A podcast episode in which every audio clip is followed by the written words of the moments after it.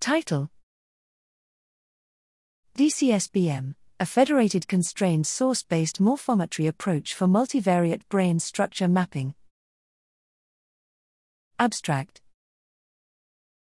The examination of multivariate brain morphometry patterns has gained attention in recent years, especially for their powerful exploratory capabilities in the study of differences between patients and controls.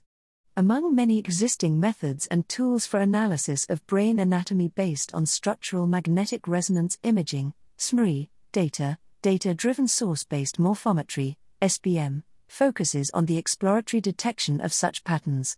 Constrained source based morphometry, constrained SBM, is a widely used semi blind extension of SBM that enables extracting maximally independent reference alike sources using the Constrained Independent Component Analysis ICA, approach.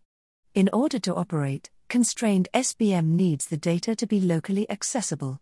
However, there exist many reasons, for example, the concerns of revealing identifiable rare disease information, or violating strict IRB policies, that may preclude access to data from different sites.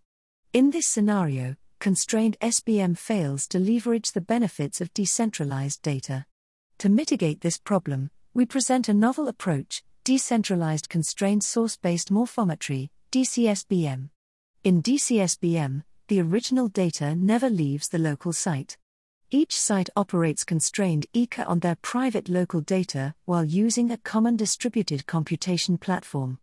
Then, an aggregator slash master node aggregates the results estimated from each local site and applies statistical analysis to find out the significant sources. In our approach, we first use UK Biobank SMRI data to investigate the reliability of our DCSBM algorithm.